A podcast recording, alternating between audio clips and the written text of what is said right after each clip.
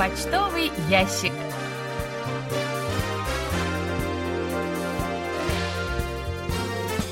Дорогие друзья, в эфире программа по письмам слушателей Всемирного радио КБС. В студии Анна Витенко и Валерий Суриков. За режиссерским пультом Настя.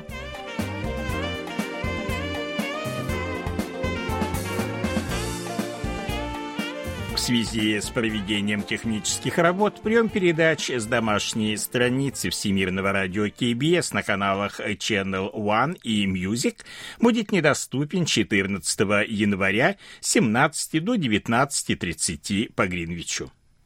На прошлой неделе мы отправили подарки участникам нашей специальной передачи, посвященной 60-летию русской службы Всемирного радио КБС. Приславшим поздравления с юбилейной датой и поделившимися своими мнениями о наших передачах, подарки получат 55 человек. К сожалению, пока получат подарки только жители России. Напомним, что 3 января внесены существенные изменения в программу наших передач. Как и раньше, с понедельника по пятницу в начале программы будут выпуски новостей, а в субботу обзор панорамы недели. С понедельника по среду в нашем эфире прозвучат выпуски радиожурнала «Сеул сегодня», а в четверг специальный выпуск о новостях шоу-бизнеса «Шоу-биз сегодня» и рубрика «Корея, страна и люди». А в пятницу в эфир эфир выйдет передача «Корея и я», а затем программа «Почтовый ящик». В ее рамках больше не будет рубрик «Вы в эфире, живя в Корее», но будет звучать рубрика «Листая журнал Кореана». После Сеула сегодня, в понедельник, в эфире рубрика «Говорим как герои сериалов», которая повторяется в это же время со вторника по четверг.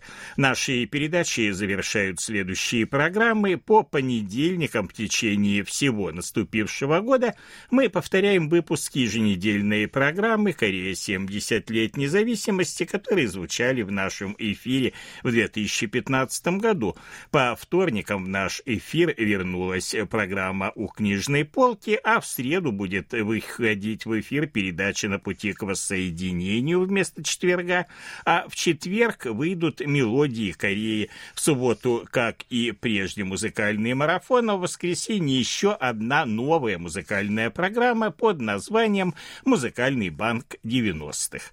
Просим обратить внимание на то, что в последнюю пятницу каждого месяца в нашу программу будут включаться повторы специальных передач, прозвучавших в прежние годы. В эти дни программа «Почтовый ящик» в эфир, к сожалению, выходить не будет.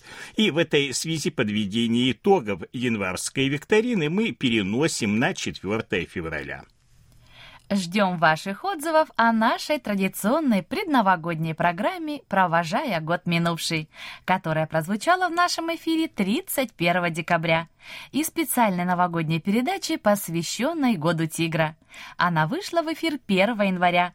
Кроме того, напомним, что на нашем сайте открыта специальная страница, посвященная 60-летию русской службы Всемирного радио КБС – Кроме того, доступен для просмотра видеофайл специальной передачи в двух частях под названием «Ставим лайк на Россию, подписываемся на Корею», которая посвящена юбилею.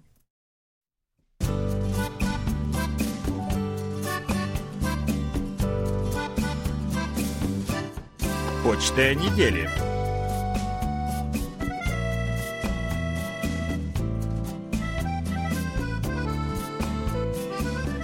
С праздниками Нового года и Рождества нас поздравили Вадим Елишев из Омска, Андрей Новгородский из Харькова, Александр Сычев из Кунгура Пермского края, Борис Мазуров из Рошаля Московской области, Вячеслав Дударкин из Харькова, Роман Новиков из Орла, Кирилл Сосновский из Гукова Ростовской области, Виктор Варзин из Коммунара Ленинградской области, Ирина, Елена и Владимир Андриановы из поселка Приморский в Крыму. Дмитрий Тесленко из Новополоцка Витебской области, Людмила Максименко из поселка Дощатая Нижегородской области, Галина Власова из Снежинска Челябинской области, Людмила Широковская из Москвы, Наталья Кобзева из Снежинска Челябинской области, Александр Йенза из Лиды Гродненской области, Николай Пригодич из Минска прислал замечательное видео поздравления. Дорогие друзья, еще раз большое спасибо всем вам за многочисленные поздравления с праздником Рождества и Новым годом, а также за ваши теплые слова и добрые пожелания. Вадим Елишев из Омска благодарит нас за подарки от музыкального марафона, за победы в викторинах и верификационные карточки. Мы очень рады, что наши подарки, хотя и с опозданием, достигают адресатов. Кирилл Сосновский из Гукова Ростовской области пишет. Достоверным свидетельством подлинной дружбы между Российской Федерацией и Республикой Корея является поздравительная телеграмма с Новым годом, направленная президентом Владимиром Путиным в адрес южнокорейского главы Мун Джеина. Я надеюсь, что отношения между нашими странами продолжат динамично развиваться на основе взаимного доверия и уважения национальных интересов российского и корейского народов. Также выражаю уверенность, что отмеченный в 2021 году 30-летний юбилей установления дипломатических отношений между Российской Федерацией и Республикой Корея будет способствовать сближению позиций двух стран в их стремлении достичь мира и процветания на Корейском полуострове, говорится в телеграмме. Кирилл, не можем с вами не согласиться и вместе с вами надеемся на то, что отношения наших двух стран будут становиться все лучше и лучше. Николай Ларин из села Жаворонки Московской области пишет. Благодарю сотрудников вашего радио за передачи 10 главных новостей 2021 года и провожая год минувший, которые прозвучали в эфире 31 декабря прошлого года. В отличие от передач прошлых лет, на мой взгляд, ведущие передачи, провожая год минувший, удачно использовали письма с файлами голосов слушателей, а также включили в свою программу отзывы о почти всех передачах, прозвучавших в 2021 году. Мне кажется, что в перечень десяти главных новостей действительно включены все основные вопросы, над решением которых работали президент и правительство вашей страны, весь южнокорейский народ. Меня больше всего заинтересовала новость, связанная с приходом к власти США администрации Джо Байдена. В отношениях между Сеулом и Вашингтоном произошли изменения. США пересмотрели направление внешней политики. Опора на альянс с союзниками пришла на смену многосторонности. Сеул и Вашингтон договорились по разделению расходов на содержание американских войск на Корейском полуострове. Ограничения на дальность южнокорейских ракет были сняты, а альянс двух стран стал крепче, чем раньше. Я также надеюсь на то, что предстоящие переговоры российского президента Владимира Путина с Джо Байденом приведут к тому, что США и НАТО прекратят продвижение войск к границам России, а Украина, Молдавия и Грузия станут нейтральными странами. И тогда мир в Европе и Азии станет более стабильным. Николай Егорович, большое вам спасибо за подробное письмо. Мы очень рады, что новогодние передачи вам понравились. И вместе с вами надеемся на то, что все проблемы в международных отношениях удастся решить за столом переговоров. Анатолий Клепов из Москвы пишет. 3 января в программе «Сеул сегодня» было сообщение о том, что молодые корейцы нанимают помощников по хозяйству для уборки, стирки, мойки посуды и прочего. Немного удивило сообщение, что молодые люди не занимаются своим хозяйством. Я понимаю, когда старые люди, которые имеют много болезней, не могут это делать. Мир меняется. Да, вы правы, мир действительно меняется, но в данном случае помощников нанимают те, кто либо по каким-то причинам не может или не хочет самостоятельно вести домашнее хозяйство, а финансовое положение позволяет нанимать помощников. А сейчас мы уступаем месту микрофона Насти, которая подготовила для вас очередной выпуск рубрики «Листая журнал Кориана».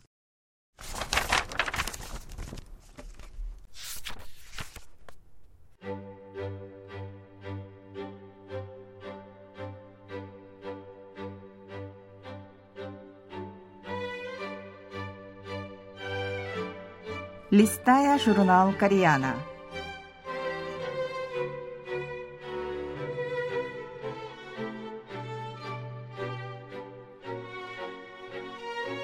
Дорогие радиослушатели, в эфире «Листая журнал Кореяна». В этой передаче вы можете послушать самые интересные публикации журнала «Кореяна», который издается Корейским фондом. Снова 2022 года у микрофона Настя.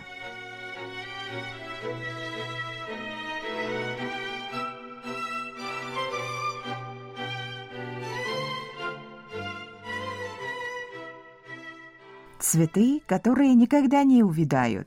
Часть первая.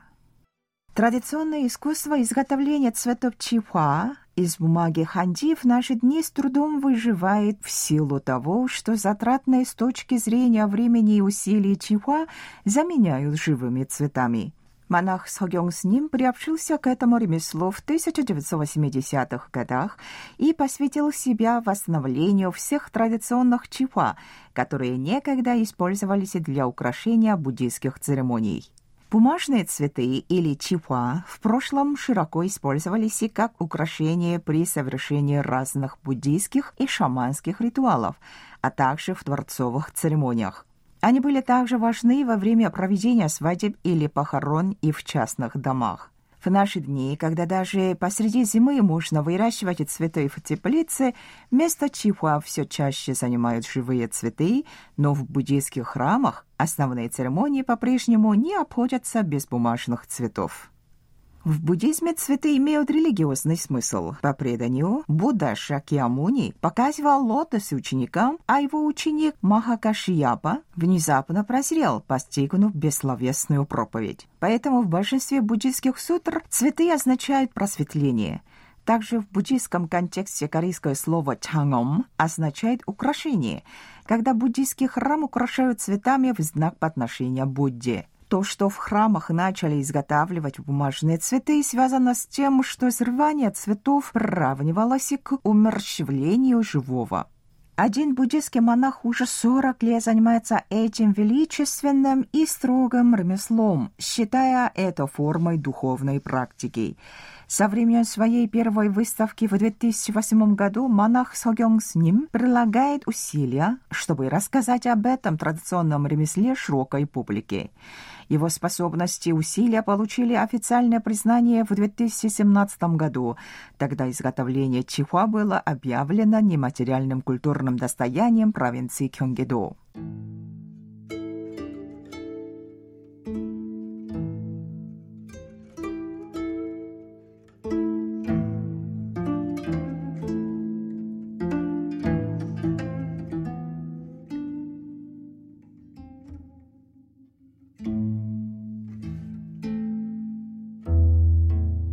Натуральное окрашивание. Из уст тех, кто впервые видит его чихуа, неизменно вырываются возгласы восхищения. Настолько изысканы цвета и тонкости исполнения. Изготовление такой красоты человеческими руками требует тяжелого труда и долготерпения. Недаром монах Согёng с ним считает это ремесло видом духовной практики. На то, чтобы изготовить один цветок, начиная с подготовки сырья, уходит год. Процессы включая в себя окрашивание бумаги ханди натуральными красителями, закладывание мелких складок, чтобы сделать лепестки, формирование из них соцветий, а потом прикрепление к стеблям из бамбука. Только на изготовление клея уходит более полугода. Цельное пшеничное зерно или клейкий рис ферментируют в воде, сливая пену и меняя воду на протяжении 3-6 месяцев, пока вся оболочка не исчезнет и не останется только крахмал. Потом весь процесс повторяю снова, и лишь тогда получается клей, который предотвращает поедание бумаги молью. Йонгсанже – буддийский обряд для успокоения духа умершего человека, который в 2009 году был внесен в список всемирного нематериального наследия ЮНЕСКО, обычно проводится в течение трех-пяти дней. Для него монах Согёng с ним начинает изготавливать цветы за полтора года. Когда я смотрю, как бумажные цветы сжигают после ритуала, каждый раз отдаю себе слово. На этот раз был последним, и я больше не буду делать это. Но потом в какой-то момент обнаруживаю, что опять готовлюсь к церемонии, говорит монах. Первый реальный этап изготовления чихуа – это окрашивание в магии. Для этого монах использует собранное и высушенное в течение предыдущего года сырье. Индиго дает синий цвет, цезальпиния сапан – красный, плоды гордений – желтый, полын – зеленый, а дикий виноград или тимьян ползучий – фиолетовый. Помимо этого, для получения светло-желтого цвета берут лук, а для ярко-красного – сафлор. Труднее всего сделать краситель из индиго и сафлора. Окрашивание с использованием индиго включает в себя настолько сложный процесс ферментации клея из этого растения, что в Корее его объявили важным нематериальным наследием. При работе с любым красителем, чтобы получить желаемый цвет бумаги, нужно погрузить ее в краситель, а потом достать и высушить, и повторить этот процесс несколько раз. В результате этих усилий можно создать чихуа, которые выглядят как живые цветы. «Конечно, когда нужно, делаю в любое время», — говорит монах, «но обычно окрашиванием занимаюсь весной. В марте-апреле бумага очень хорошо сохнет».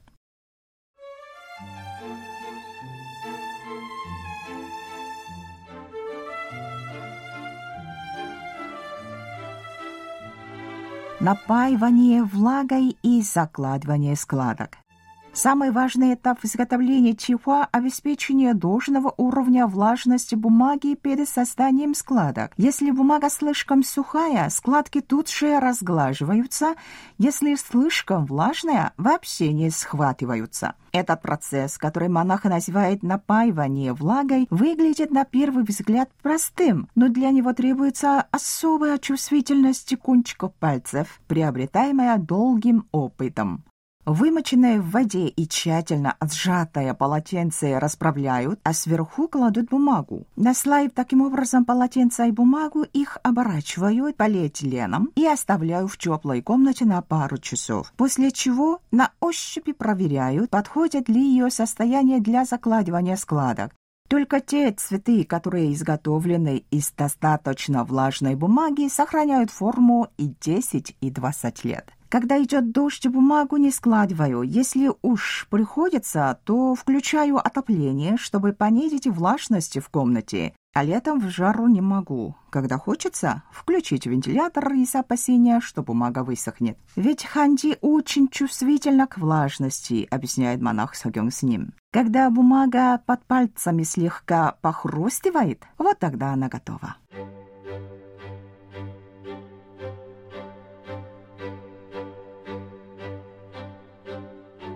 Ну на этом я прощаюсь с вами. Желаю вам хорошего настроения и до следующей встречи.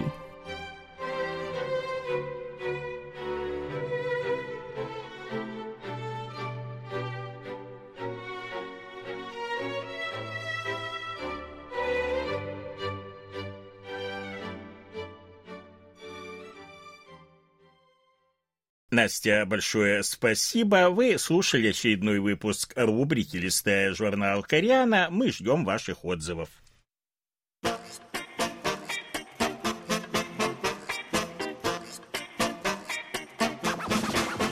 Вопросы и ответы.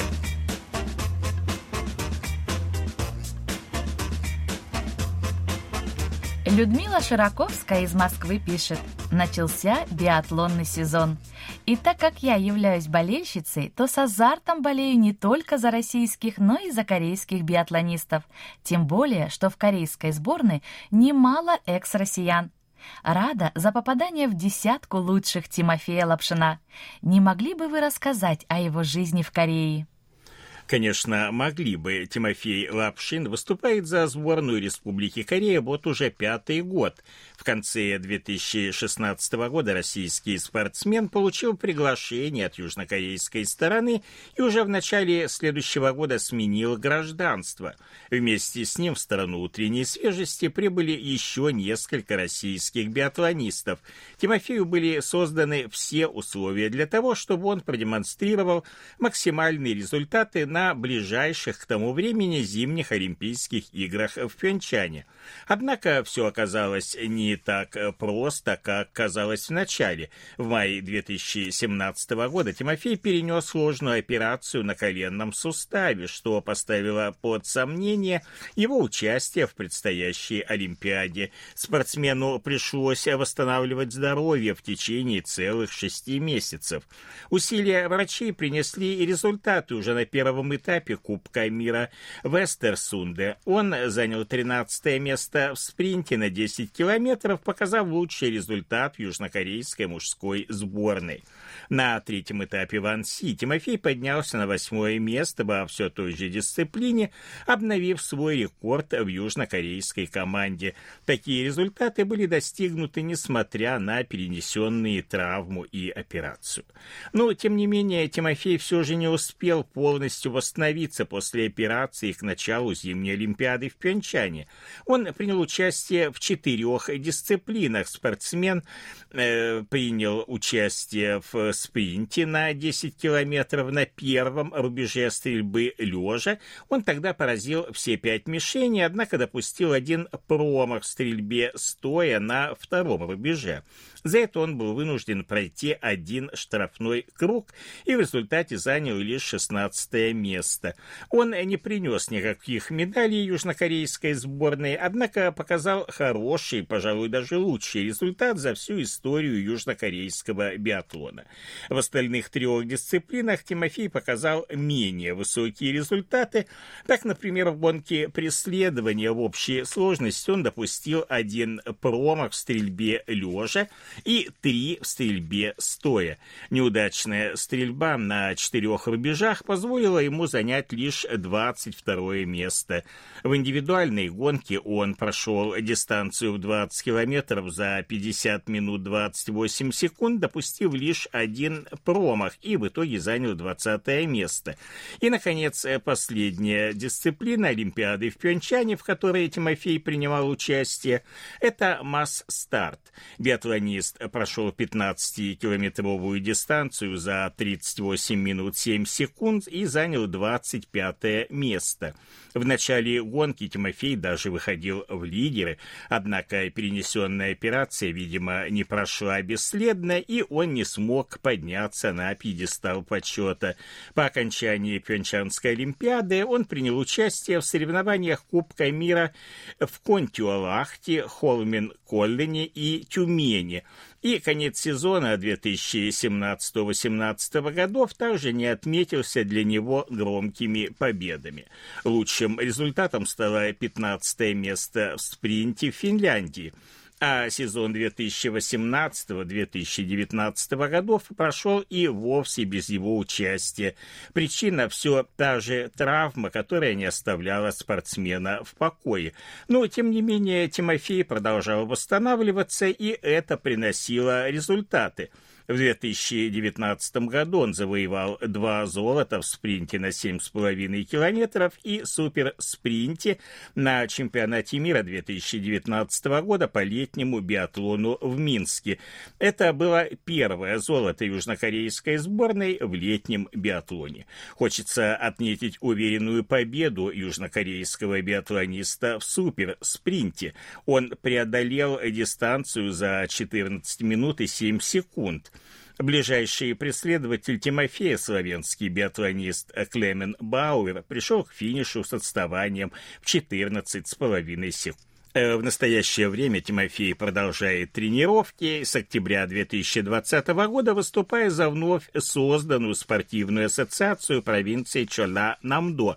Ранее он выступал за аналогичные ассоциации двух других провинций Чола-Пукто и Кёнсан-Пукто. Тимофей очень активно рассказывает о событиях из своей жизни в социальной сети Инстаграм Тимо Лапшин. В своем большинстве это фотографии, сделанные во время тренировок. Подробности личной жизни спортсмена хотелось бы узнать из личного интервью. Если представится такая возможность сделать это в рамках передачи «Корея и я», мы обязательно вернемся к этому замечательному биатлонисту. Но пока пожелаем Тимофею спортивных успехов, семейного счастья вместе с его супругой и дочерью.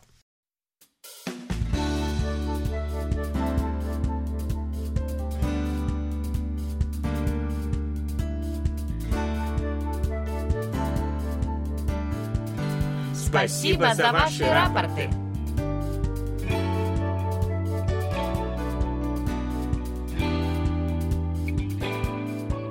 Как обычно, мы получили ваши рапорты по обычной электронной почте, а также в специальном разделе на нашем сайте. Итак, рапорты нам отправили Сергей Безенков, Челябинская область, Чебаркуль, 29 декабря и 1 января, 9645 кГц, плохой прием, 6 января 6040 кГц, хороший прием. Михаил Бринев, Владимирская область, Петушки, 27, 28 и 30 декабря, 1 января 6040 кГц, хороший прием, 29 декабря, средний. Алексей Веселков, Новосибирская область, Бердск, 29 и 31 декабря, 6040 кГц, приема нет, 2, 4 и 5 января, 9645 кГц, тоже приема нет. Вячеслав Дударкин, Харьков, 1 и 2 января, 6040 кГц, приема нет. Дмитрий Лагин, Саратов, 2 января, 6040 кГц, хороший прием, 4 января, 9645 кГц, средний прием. Александр Янза, Гродненская область, Лида, 1 и 4 января, 6040 кГц, хороший прием, 3 января, средний. Анатолий Клепов, Москва, 3 и 4 января, 6040 кГц, хороший прием, 3 января, средний. Владимир Коваль, Львов, 25, 26, 28 и 31 декабря, 1, 3 и 5 января, 6040 кГц, приема нет. Александр Козленко, Днепропетровская область Широкая, 23, 24, с 26 по 29 и 31 декабря, с 1 по 4 января 6040 кГц, хороший прием, 25 и 30 декабря и 2 января средний. Игорь Кольки, Москва, 5 января 9645 кГц, плохой прием. Марина Коптевская, Московская область, Балашиха, 1 января января 6040 кГц, хороший прием. Михаил Портнов, Москва, 3 и 4 января 6040 кГц, средний прием, 2 января хороший.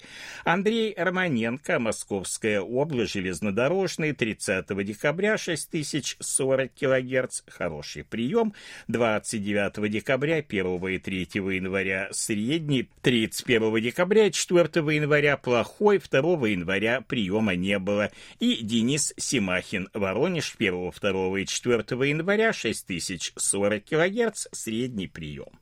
Это все, что мы сегодня успели вам рассказать. Как всегда, ждем ваших писем с отзывами о передачах, а также вопросов, на которые мы обязательно ответим. Happy birthday.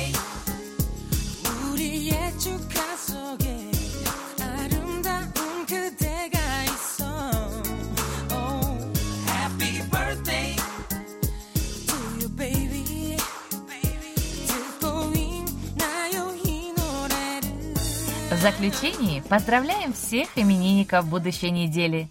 Желаем вам, чтобы каждый день вашей жизни был наполнен оптимизмом, свежими идеями и интересными встречами. Пусть у всех вас будет отменное здоровье и бодрое настроение. Пусть каждое утро встречает вас яркими, солнечными лучами и улыбками близких людей. Счастья вам и удач во всех ваших делах. Пусть сбудутся все ваши мечты. Thank you.